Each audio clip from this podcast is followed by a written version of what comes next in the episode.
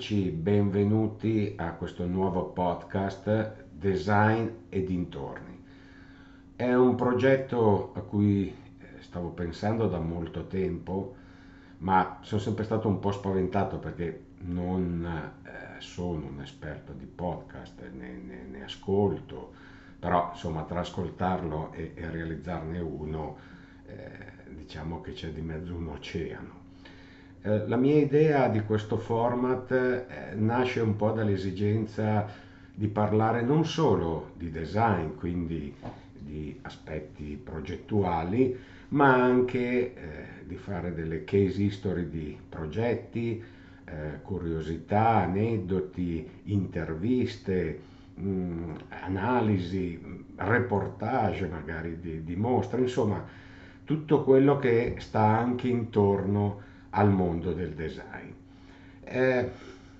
Perdonatemi innanzitutto se non sono così professional nel parlare, ma credo che la mia spontaneità possa essere apprezzata rispetto ad avere magari davanti un testo che semplicemente leggo in modo corretto.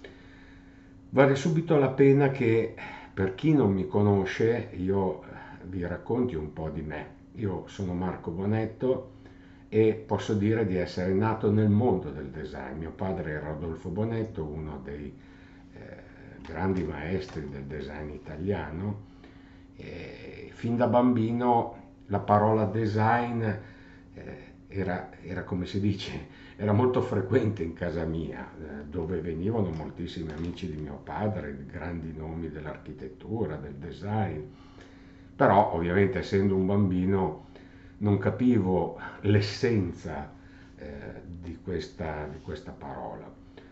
Per cui andando avanti negli anni, la prima passione che io ho avuto è stata quella dei motori. Motori perché nella mia famiglia, nella famiglia Bonetto, c'è stata una lunga storia di tradizione motoristica con mio zio Felice Bonetto, che era un corridore d'auto negli anni 50, mio cugino Roberto Bonetto, noto giornalista automobilistico, redattore della rivista Quattro Ruote, e quindi la prima passione è stata proprio i motori. Ricordo ancora oggi che un settimanale che si chiamava proprio Oggi fece un sondaggio tra i figli, diciamo, dei nomi famosi milanesi, facendo una brevissima intervista, e io ricordo questa foto al tavolo, alla scrivania dello studio di mio padre, insieme a mio padre, e la domanda era rivolta ai figli cosa volessero fare nel futuro, diciamo, nella loro futuro professionale. E nel mio caso la domanda era scritta sul testo dell'articolo designer o corridore. Ecco, io ho avuto la straordinaria fortuna di averli fatti tutti e due, perché la mia risposta fu proprio nell'indecisione di dire: ma farò il corridore d'auto o farò il designer come mio padre? L'ho fatto tutte e due, quindi negli anni 80 ho corso nel Campionato Italiano Rally, poi dopo mio padre mi ha un po' costretto a mettere la testa a posto e io decisi di entrare a lavorare con mio papà nel suo studio. Questo non so se gli fece molto piacere quando glielo comunicai,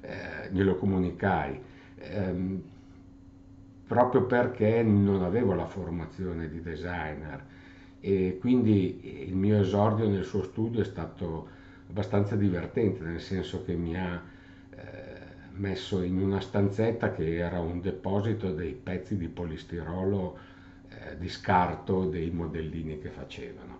Quindi ho messo a posto questa stanzetta, ci ho messo una scrivania e ho cercato di vivere quello che era la quotidianità progettuale nello studio di Rodolfo Bonetto con i suoi collaboratori. Man mano sono passati gli anni e purtroppo arrivai, diciamo, verso a metà degli anni 80 dove, anzi diciamo verso la fine degli anni 80, dove c'era un po' una divergenza di vedute sul futuro dello studio Bonetto, nel senso che io volevo che papà facesse un salto più di immagine di brand piuttosto che basata sulla persona, e quindi continuavo a sostenere intanto che lo studio doveva chiamarsi Bonetto Design e non Studio Rodolfo Bonetto. Ovviamente papà, che ci aveva messo il suo sangue per realizzarsi nella sua professione e per realizzare quello studio, non era assolutamente d'accordo, quindi c'erano parecchie discussioni.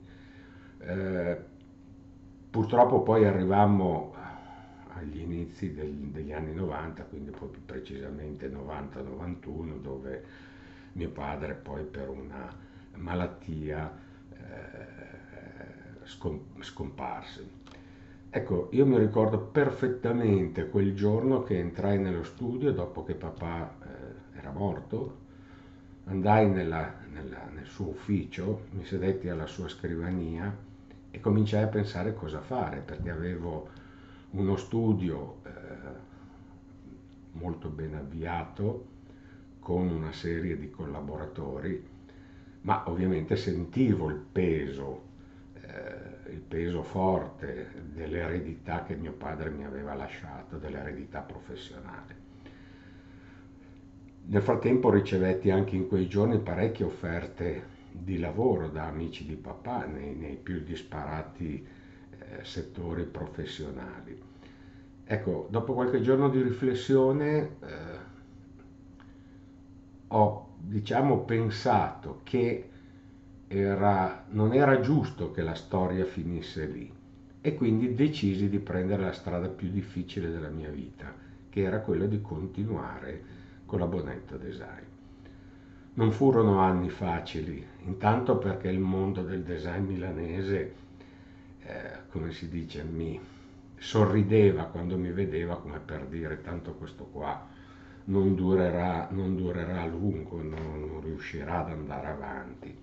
Io mi misi a testa bassa, affrontai anche situazioni molto difficili, come per esempio il cambio graduale dei collaboratori che erano abituati a lavorare con papà, e io invece avevo un altro sistema, un'altra metodologia, un'altra visione, e quindi cambiare i collaboratori.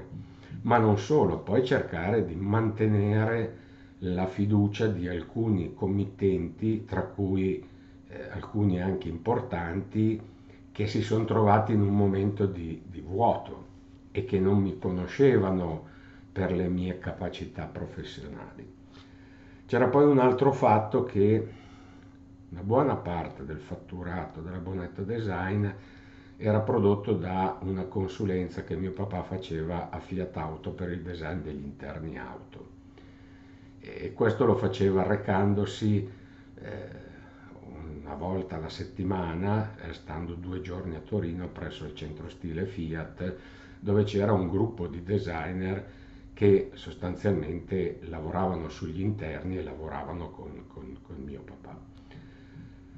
Ovviamente io pensai immediatamente di perdere questo cliente, di perdere la Fiat, perché non mi avevano mai visto, progetti di interni auto a Milano non ne avevamo mai svolti, sviluppati, e quindi ho detto: vabbè, chiuderemo questo rapporto, e sarà una chiusura dal punto di vista economico molto pesante. Invece casualmente un libro che avevamo realizzato e che avevamo terminato da poco per Idea Books, libro scritto da Gianni Pettena, che era Rodolfo Bonetto, 30 anni di design. Questo libro venne pubblicato pochissimo dopo la scomparsa di papà, e tra le varie copie che ho mandato a clienti, amici e così via, personaggi importanti, ne volevo mandare anche uno al dottor Umberto Agnelli, che aveva un rapporto straordinario con papà e che era stato anche il fautore della sua lunga collaborazione con Fiat Auto, di cui poi vi racconterò in un altro episodio. Quindi, per avere la certezza che questo libro non finisse nella montagna di posta che il dottor Agnelli riceveva, presi un mio collaboratore, lo mandai a Torino, dove c'era l'ufficio del dottor Agnelli, e gli dissi: mi raccomando, portalo alla sua segretaria e faglielo consegnare direttamente. Passarono alcune ore, circa una mezza giornata, e vidi tornare questo mio collaboratore ancora con la busta col libro, e disse: ma come, non l'ha portato? Sì, dice, l'ho portato, sono andato dalla segretaria del dottor Agnelli, la quale ha portato il libro dentro l'ufficio del dottore, ma è uscita ancora col libro dicendo che il dottor Agnelli avrebbe piaciuto che sarebbe stato felice che questo libro glielo portassi io. Così, molto emozionato per questa cosa, chiamai subito la segretaria del dottor Agnelli e fissai l'incontro. Ricordo quella mattina che dovevo andare da lui a Torino, che ero, considerate che avevo 28 anni, ero un giovane ancora poco esperto, molto emotivo, molto emozionato. Quella mattina è stata drammatica perché non sapevo come vestirmi, sai, vai da un Agnelli, cercavo di capire che giacca, che cravatta, che camicia, anche che orologio mettere. E arrivai all'ufficio del dottor Agnelli, venni fatto accomodare in una piccola sala d'aspetto e poi venne introdotto nel suo ufficio. E ricordo questo tavolo grandissimo, riunioni, dove in fondo c'era il dottor Umberto, il quale era in maniche di camicia, molto gentile, molto, come si dice oggi, easy, cioè molto amichevole, molto semplice. Mi dice: venga Bonetto, si sieda qua, e mi fece sedere di fianco a lui e cominciamo a parlare. Lui mi raccontava gli incontri che aveva con papà, di che cosa parlavano, quello che apprezzava professionalmente di papà, le esperienze che avevano avuto sui vari progetti. Insomma, una mezz'ora abbondante di colloquio, che per un personaggio del genere è tantissimo. Cioè, questi personaggi, considerate che vi danno 10 minuti, massimo 15, poi vieni congedato. Alla fine di questo colloquio lui mi chiede, dice: ma lei adesso cosa fa? Io dico: guarda, io voglio continuare a lavorare, a fare design e così via. Ovviamente so che Fiat non sarà più tra i nostri committenti. E lui mi dice: perché? E dico: perché i progetti venivano realizzati a Torino, al centro stile, con un gruppo separato. Ma dice: ma questo non è importante. Mi dice: ma a lei piacerebbe continuare? Dico: certamente, dico, oltretutto anche come appassionato di automobili. E ci lasciamo così, addirittura ci lasciamo che lui mi fece promettere di andarlo a trovare una volta l'anno per fare una chiacchierata. Uscì da quest'ufficio di Torino e circa una settimana dopo mi chiamò l'architetto Mario Maioli, il quale mi disse: vediamoci. E vado da lui al centro stile Fiat in via La Manta e mi dice: mi piacerebbe che tu continuassi a lavorare, a fare dei progetti per noi, e dice: voglio darti un'opportunità, quindi ti do un progetto, vediamo come va. E questo per me suonava un po' come una sfida, no? Cioè, nel senso, o lo sai fare bene o se no grazie, arrivederci, io ti ho dato un'opportunità e fine. Feci quel progetto, lo feci con un grande entusiasmo, andò molto bene, l'architetto Maioli fu soddisfatto e io continuai la mia collaborazione con Fiat. Addirittura poi successivamente, quando l'architetto Maioli andò in pensione e fu sostituito da altri responsabili dello stile, diventai poi anche, come si dice, fornitore ufficiale di stile, come lo erano i Pininfarina, i Giugiaro e così via, sempre sugli interni auto, e continuammo fino al 2004 la nostra attività. Interni auto, motori, sempre per i tre marchi del gruppo, quindi Fiat, Alfa Romeo e Lancia. E questo di sicuro mi diede molta soddisfazione. Chiaro, i primi anni erano anni dove ho dovuto un po' imparare sulla mia pelle come approcciare questo progetto di interni auto, che bisogna avere un'ottima, profonda conoscenza, e devo dire che finché c'è stato Maioli lui mi ha supportato molto, mi ha aiutato molto, come anche ricordo lo straordinario ingegner Nevio Di Giusto, diciamo grande capo della direzione tecnica, che per un certo periodo fece anche il responsabile dello stile del gruppo Fiat, il quale mi aiutò, ma mi aiutò con la severità. Cioè io all'inizio, quando vedevo l'ingegner Di Giusto, che oggi è un carissimo amico, che stimo moltissimo, ma quando vedevo Di Giusto io tremavo, perché era la persona severa, era quello che metteva il dito ogni volta anche sulla più piccola cosa. Io dicevo, cazzo, questo qua, dico, Madonna santa, tutte le volte. E fino ad arrivare a un certo punto, adesso non ricordo precisamente in che anno era, che mi disse, guardi Bonetto, adesso lei deve comprare questo software, questo computer che si chiama Alias, perché in Fiat noi stiamo cominciando a usarlo, lo useremo sempre di più nel design, quindi per realizzare le matematiche di superficie. Abbiamo fatto la cosiddetta virtual room, la stanza virtuale per visualizzare in 3D i modelli, e se non lo fa, lei andando avanti sarà escluso.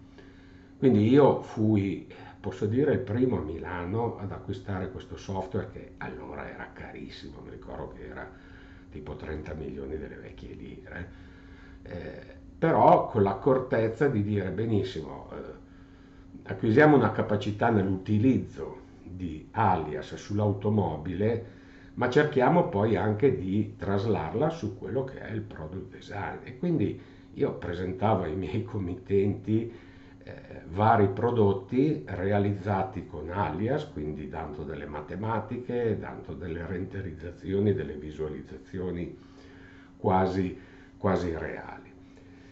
Insomma, posso dire che oggi, dopo 40 anni di questo lavoro, alla veneranda età di 61 anni, sono riuscito a traghettare la Bonetto Design e devo dire, molti mi hanno fatto i complimenti, perché ho saputo non sovrappormi alla figura di mio padre, ma andare in modo parallelo, realizzando un'infinità di progetti in tantissimi settori. Addirittura nel 2006-2007 abbiamo anche aperto un ufficio a Pechino, lavorando molto con le industrie cinesi che producono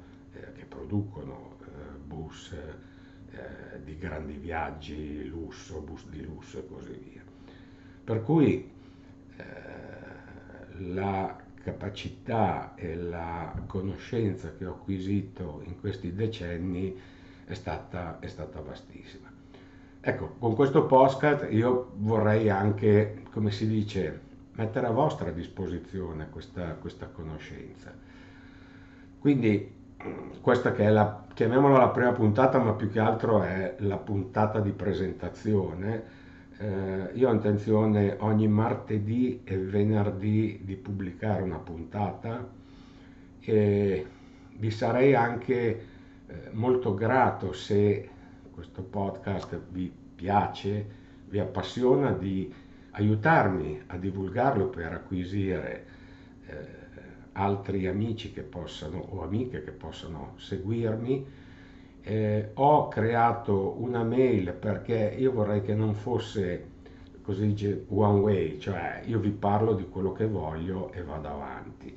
Vorrei anche che foste voi che magari mi fate delle osservazioni, delle domande, mi sollecitate dei temi su cui parlare di vostro interesse. Soprattutto questo lo dico anche ai giovani studenti che io amo molto, anche avendo insegnato tantissimi anni in scuole e università, amo molto, come si dice, supportarli, non solo nelle loro idee, ma anche raccontargli quello che è la mia esperienza per aiutarli a non fare magari gli stessi errori che banalmente ho fatto io. Quindi questa mail, se volete segnarla, ma è segnata anche nel mio profilo, è podcastbonetto@gmail.com. Io la leggerò periodicamente, ogni settimana.